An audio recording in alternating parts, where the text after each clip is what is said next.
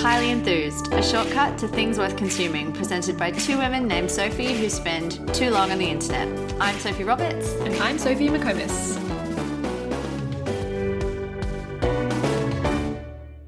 Welcome to another episode of Highly Enthused. We're really excited today to have our first guest on the podcast, Elle McClure, the culture director for Elle and Harper's Bazaar Australia. Welcome. Hey guys, thanks for having me. So, Elle, you look after the culture and travel pages. That covers TV, musicians, the arts and art, books, food trends, drink trends, tech, travel, everything. Yeah, That sounds like a lot. it is a lot. It is a lot, but I feel like there are lots of fun ones and kind of things that I lean toward anyway. So It sounds like the most fun ones. Yeah. Yeah, we're thinking of guests to have on the show, and you came up instantly because who better to have someone that really covers culture as a as a job? Professionally instead of as highly enthusiastic amateurs. the most highly enthusiastic is someone who gets paid to be highly enthusiastic about these things. and I have a lot of recommendations to push on to people. So it's nice to have an outlet for those kind of things instead of just my friends and family. And We sent Elle a list of questions, and she came back with the most incredible response with lots of exciting stuff. I just added 50 things to my Goodreads, so it was a good day for me. Maybe before we get into it, can you tell us a bit about your day to day? Like, what what does being a culture director involve? right, um, yeah. So I guess they straddle kind of the two titles, which aren't too dissimilar. L is thought of as being slightly younger, really covering off everything that's sort of new and I like to think that our reader is quite, you know, tech savvy and across just a lot of really interesting things and you know, the latest restaurant, she's probably been to it, latest app, probably already has it downloaded, that kind of thing. I think in this day and age, you know, if you're putting out a print product and sort of asking people to, to hand over money for content that can be widely accessible for free, you need to make sure it's interesting and Yeah. good quality and give her or him something that they aren't getting elsewhere. What do you do when you get to the office? So when I first get in, I try to read quite widely across the internet. Uh, we also have The entire internet. the the entire the, the whole thing. Yeah. Yeah. Um, no, I kind of have go-to sites, sort of the New Yorker and Atlantic, and love a good long read that I never have time for, and you know just shelve for a good few days before I can actually get to it. Print magazines as well. Uh, try to be across range of what's going on here and overseas. So lots of reading. Try to take in as much as I can, and then the usual emails, all of that. Um, Is your inbox a total nightmare, or are you? Yes, Yeah. yeah. but I try not to be too influenced by that and try to take in a lot of what interests me and what I think interests our readers. Yeah.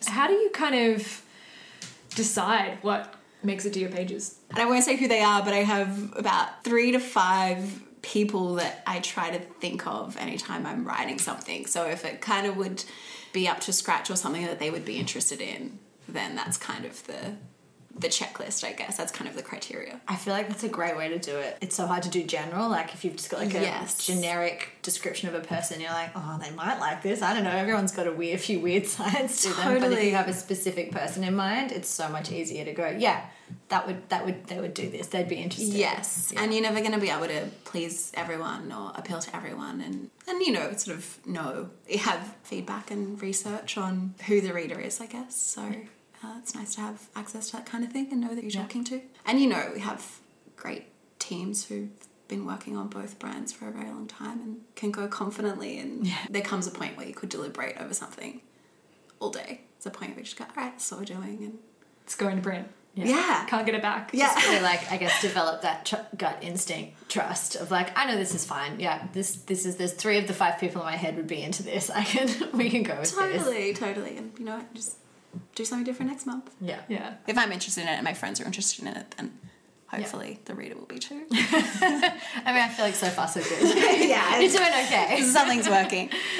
Do you have a particular section of your remit that you really love? Like, is it books or is it travel or? I think the ones that mean that I get to talk to interesting people. So often they're film and television profile, you know, tied to a film that's out or an amazing show that's out, um, because you get to talk to actors and actresses. But you know, there's plenty of other very interesting people who aren't necessarily on your screen or try to hero women who are doing really amazing things and you might not necessarily hear about, but they're really sort of at the, the forefront of what they're doing and have really great stories to tell. Definitely. That's why we are having you show.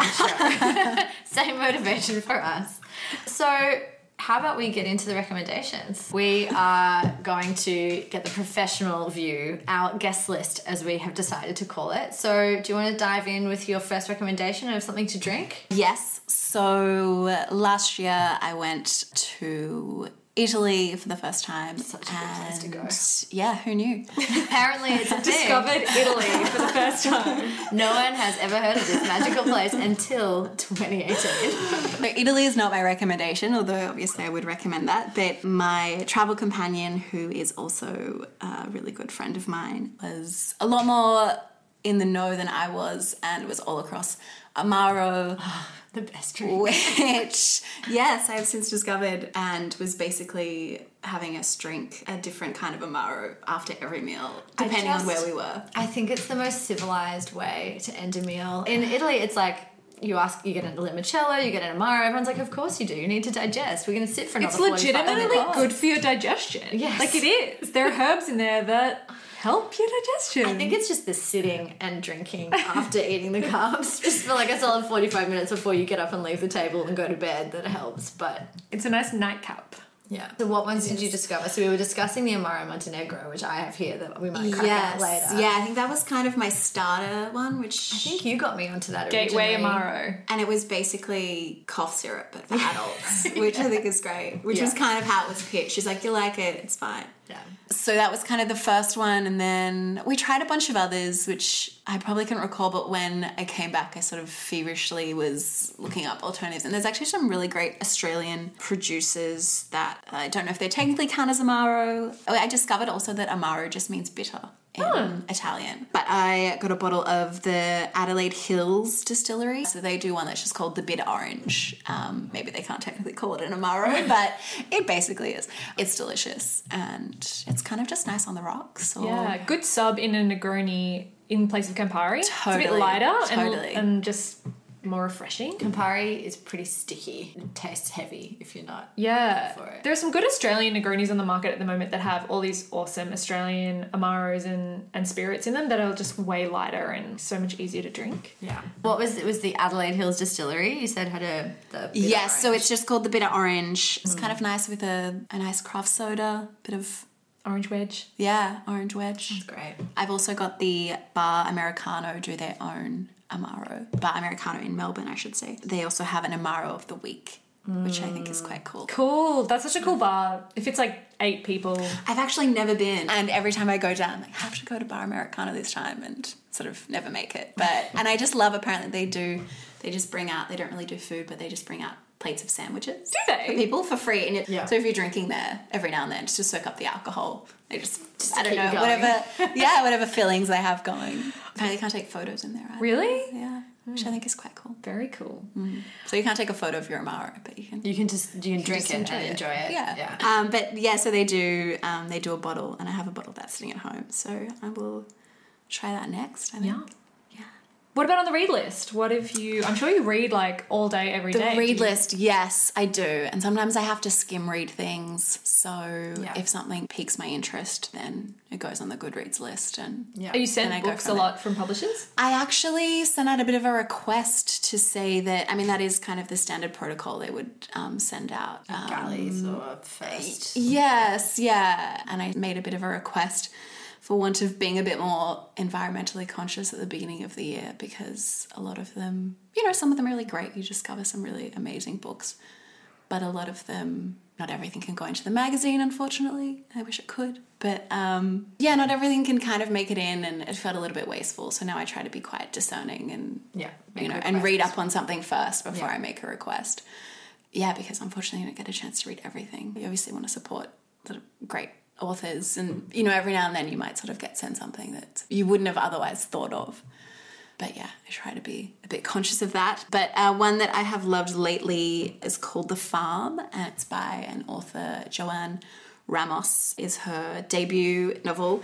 And it's this really interesting concept. So it's about this uh, sort of young woman who is an immigrant to the US. She's a Filipino woman. She's, you know, not super well off, kind of in the throes of poverty, and gets suggested that she sign up for this program where she be a surrogate mother to a relatively wealthy couple's baby. Yeah. It's not Handmaid's Tale.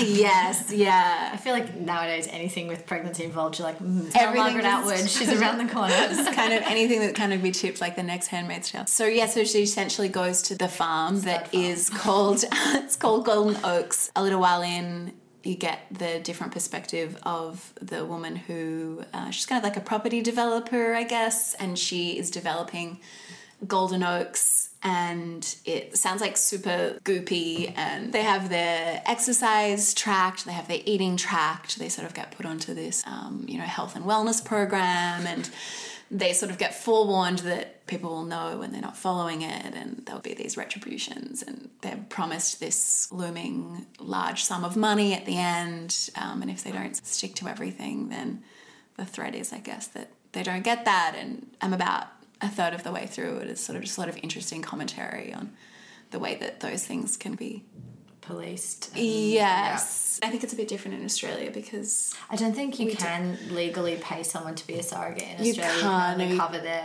medical Yeah, bills. you can't. You can't even. I don't think you can take like flowers to the hospital because Really? it's seen as a gift. gift? Oh my Yeah. I mean, I'm not super well versed on it, but that's my understanding. Yeah. So that is the farm, and I believe the author is Joanne Ramos. Yeah, when I really saw good. it on the list, I put it, I'm on hold at my library. Oh, for it. great. I feel like libraries are a forgotten, very valid. Not on this podcast. I talk about it all the time. Yeah, you do. I, I'm yet to join. I need to I'm get on the bandwagon. I'm a member of not one but two libraries. Well, that's just selfish. No, it's just the joy. So any, You monopolize the holds all over the city. pretty much. I feel like it's very of our generation, though, to feel as though we've. Not saying you feel as though you I do. invent, you know, kind of, you know, reinvented the wheel of libraries. this libraries. really but disruptive startup where um, one person pays for all the books and you just have a membership and you just borrow what you need. It's like really sustainable. It does sound like a good startup idea, like in the modern age. I feel as though there's so many things you could just like repitch with Yeah. a sustainable slant. Someone Yeah. was talking about how if you, you know, because like when I was a kid, we had a milkman who used to pick up the glass bottles and deliver yeah. fresh ones. And someone's like, you could repackage that now as like a startup for like sustainable. I was like, it was you just- really? Where Yeah. did you grow up? I grew up in Wahroonga. You had a milkman? I had a milkman until I was like 12. What? Yeah, and we used to put the glass bottles out with the little foil caps that. and they mm. pick them up and it was great. I thought And- that was like in the 20s. no, it was recent. The infrastructure's still there. We can bring it back, guys. but then apparently someone poisoned one once and then it all went to plastic.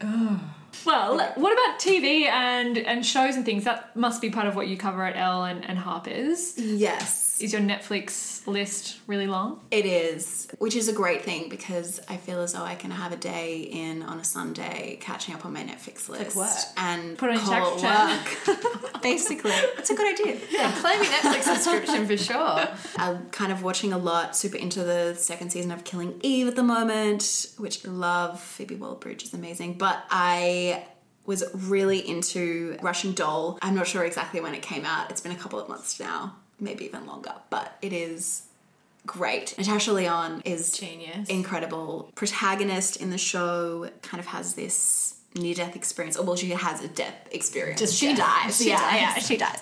We're not Um, spoiling spoiler- anything, Yeah, that's the first, the first episode. Um, and she comes back. She's at a birthday. She's at her own birthday party, thrown by a friend, and she kind of keeps coming back to this point at the party. And I won't give too much away, but she's stuck in a loop. Yeah. Yeah. I thought it um, was just like the perfect binge watch show because there's like eight episodes. I think they're like 30 minutes. So it's like three and a half hours of TV, which Yeah. is like a really good amount of time. You don't come stand up feeling like you've never moved. Oh, I watched the whole thing in one go. Oh yeah, I said I watched everything, Yeah. and it was like perfect for that. It wasn't like you're watching 22 hour long episodes over a weekend and feeling drunk by the end of it. And they were just really kind of punchy and snappy. I don't know about you guys, but I felt as though I hadn't watched a show in quite a while where it felt quite modern. And, you know, even when she comes out and her friend is like smoking a joint and it kind of wasn't such a big deal and it was just sort of very it was very modern and it, had was a very much how Yeah, I think I had a very distinct tone of voice that I recognized, but not from TV. It wasn't like something you watch, Yes. like, I've seen this before, a billion people have done this. You recognize it as like, oh, this is how living now feels like. and not in a naff way or a condescending Mm. way. I'd kind of heard of the show, but then I listened to this podcast or this interview she'd done with Terry Gross on Fresh Air, and she was actually talking about how Natasha Lyonne was talking about how was basically based off this experience she had where she was addicted to to drugs and I don't know exactly what drugs she was hooked on, but she basically had this near death experience and it was this amazing story of how she went into her doctor's office with her best friend who just happens to be Chloe Sevigny. Yeah. And um and her doctor was like, You could very well die. Your heart could shut down and this is not looking good. You need to whatever you're on, you need to stop, basically. And this show is quite existential and Yeah. it obviously you get it touches on a lot of things that probably aren't too far from real life. Yeah. Uh-huh. I feel like for a show that literally has the main character die in the first episode, still manages to have one of the best twists of any show Yes. that I've ever watched. And we won't tell you because it's, if you haven't watched it, like it's part of the joy of it. It's like halfway through, you're like, what the fuck? Like it totally blows your mind. I think along the way too, the dialogue is just really clever and mm. it's really Yeah. smart and Well, apparently it was an entirely female writing room. Yeah, if you've managed to miss it so far, you need to get onto mm. it. What about on your buy list, Elle? What have you been purchasing? I have been trying to encourage myself to cook more. We're on board with that. We'll encourage. Yeah, by not actually cooking more yet, but buying just lots of things to encourage me to do so. So lots of, you know, fun little plates and serving Implements. Yeah. What were you doing before? Was someone Okay, cooking for you, or were you like buying takeout? Or are you just like eating out all the time? Um, I guess I was eating out a lot and just falling into the trap of Deliverooing. Yeah, but kind of recently moved into a new place and feel compelled to have friends over for dinner parties and be that person. I've always wanted to be the person who throws dinner parties. Yeah. oh, roast chicken, no um, big deal. Whatever. Yeah, but yeah, it kind of feels though when it's like when you when you sign up to a gym and you buy yourself lots of exercise, you know, like Yeah. really chic active wear. Whether or Yeah. not you actually go to the gym is is beside the point. But I've actually found Etsy to be a really great forgotten Yeah. source of it's so good. just great. It's a rabbit hole warren of good, actually really good homeware stuff. Vintage, the vintage selection on Etsy. I Yeah, I feel like the handmade selection on Etsy is far more hit and miss, but Yeah. the vintage, you it's almost like being in a good op shop. Like there's a lot of crap, but you can find the good stuff in there really Yes, well. yes. And if you know what you're looking for, which I feel good as though a search lot of the time you do, you know, you know exactly what you want, or you've seen something and you kind of might not want to fork out three hundred dollars for it. Yeah. Get a great version of that on Etsy. But um, I bought a cute little serving plate that I now have my fruit on. That um, What does it look like? Were you looking for a, a platter specifically that you wanted one in particular? no, it was kind of, which I think is maybe the joy of it. It was just kind of a little flat speckled. On the description, it said it wasn't even kind of finished. It was like a ceramic, you know, maybe experiment. It came from a sweet little Etsy store and had a little business card inside. Instagram was at sun folk, so it was sun.folk.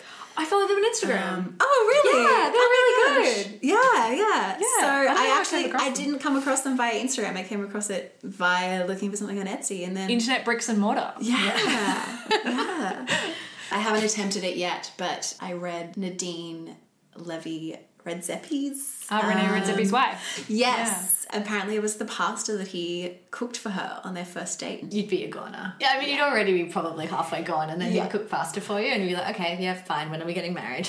Well, apparently it's just like tomatoes and basil and vermouth. But she said when she tried it, when he like brought it out, when they were sitting there, she was like, "This is super simple." And this, Like what? It's not good a is this gonna foraged be?" langoustine that's been fermented for 16 hours in like kelp. I know you only asked me that last week, but I was expecting like four years of prep for this meal.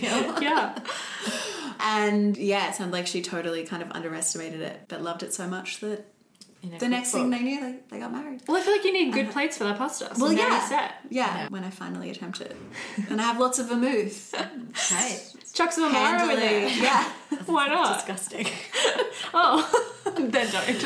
It was good enough for René. Then. Yeah. A friend of mine who I actually uh, was lucky enough to used to work with. She has a great store, which I know you're a fan of too, Sophie, called Details Store. Yes. Her name is Dee, so it's like a cute little pun on that. But she also has a nice kind of collection of of homewares and, and fashion too. She Yeah. is a fashion editor. Does and she sell through stylist, so- Instagram? No, she has a website, but she has an awesome Instagram account. Yeah. But the cool thing about details is the capsules, like they're little collections. When she amasses enough stuff, she will put it into a collection and release it I like to the that. world. Yeah. Um, much like the dress company Permanent Vacation that you buy from, where it's not just seasonal stuff that they put on sale after three months. It's just a cool little caption that's a really well edited. She's a stylist and has great taste, which I feel as though is always a nice thing when you're buying secondhand. You know, have it kind Well, that's half the battle. It's like op shopping is really fun, and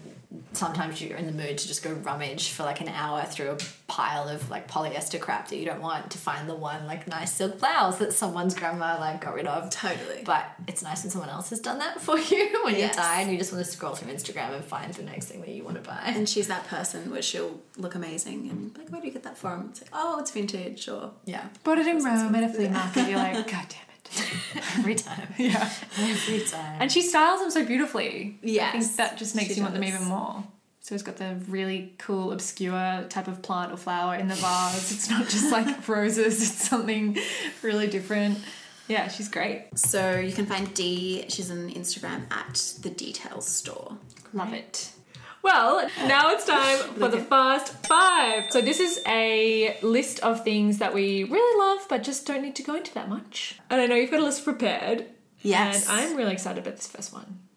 Talk to me about it. So it's not open yet, but there is this bathhouse coming to Melbourne. I believe it might be in Collingwood, called Sense of Self or SOS. And it, I guess, kind of going back to that bathhouse concept that isn't really that big here. You know, it's not a gym, it's more of a, you still get a membership, but it's more of a wellness space. And there's a hammam and there are communal baths and looks like there might be some, you know, meditation and those kinds of things. Steam but room. I love a steam room. yeah, it's just sort of going off what's on their website at the moment. I think it's opening later in the year. And fingers crossed they open one in Sydney. Yeah. Shortly after. Branch out.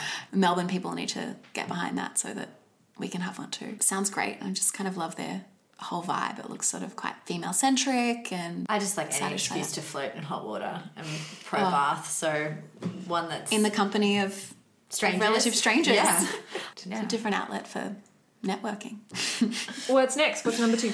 So, as, as I mentioned, I try to read a lot. Constantly trying to keep up with the internet. Yeah, apparently not all that easy. Never but, ends. um, never ends.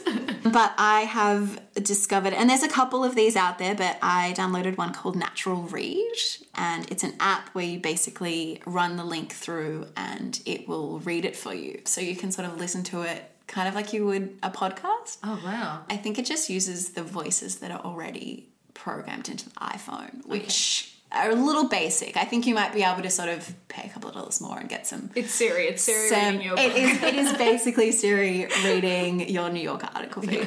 It's kind of good for those ones that you sort of want to take in, but it might not be like beautiful emotive read. You Yeah. can just have I Siri.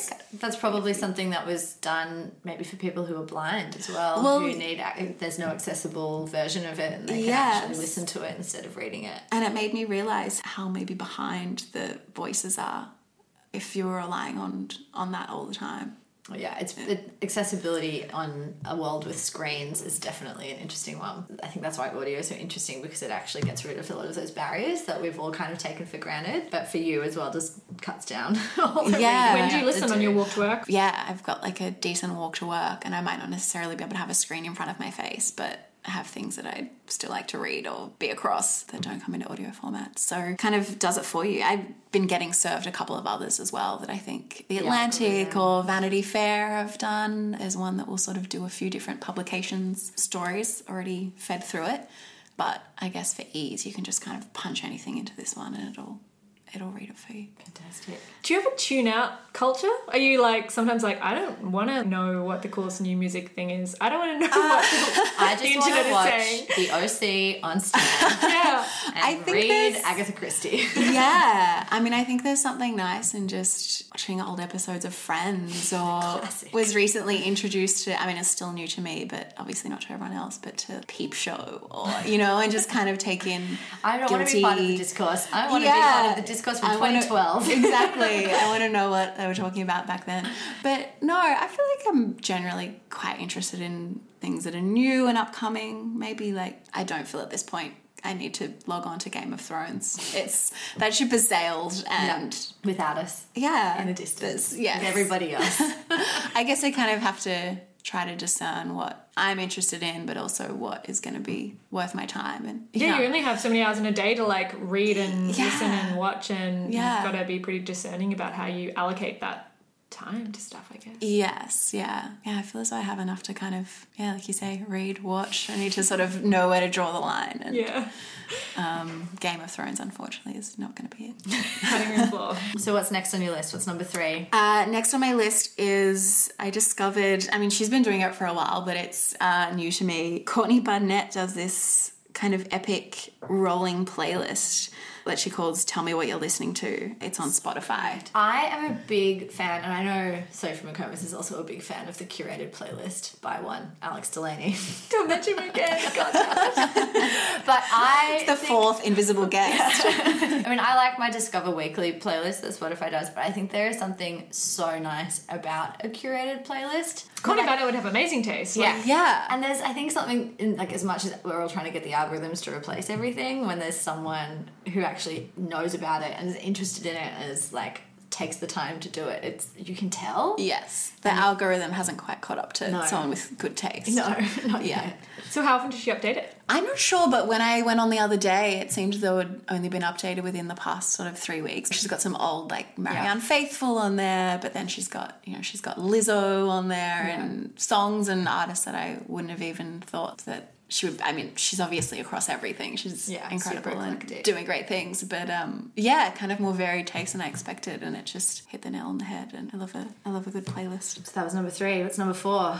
So number four is Esther Perel's podcast. The premise is that she essentially records these couples therapy sessions and people sort of had to apply and you know they very much know they're they're being recorded would but hope so. uh, yeah It's very intimate. um, but you would you would think that it would change what they are saying or they that they would be aware of but they don't seem like they are it's quite it's Probably quite got a- candid Maybe they've got a more subtle microphone setup than we have, so it doesn't feel as obvious. Yeah, there's that awesome episode where there's the wife can only sleep with her husband when he speaks French to her. Yeah, so he just has this alter ego that, I mean, he speaks English most of the time. He obviously knows a bit of French, so he starts speaking in French. Jean Luc.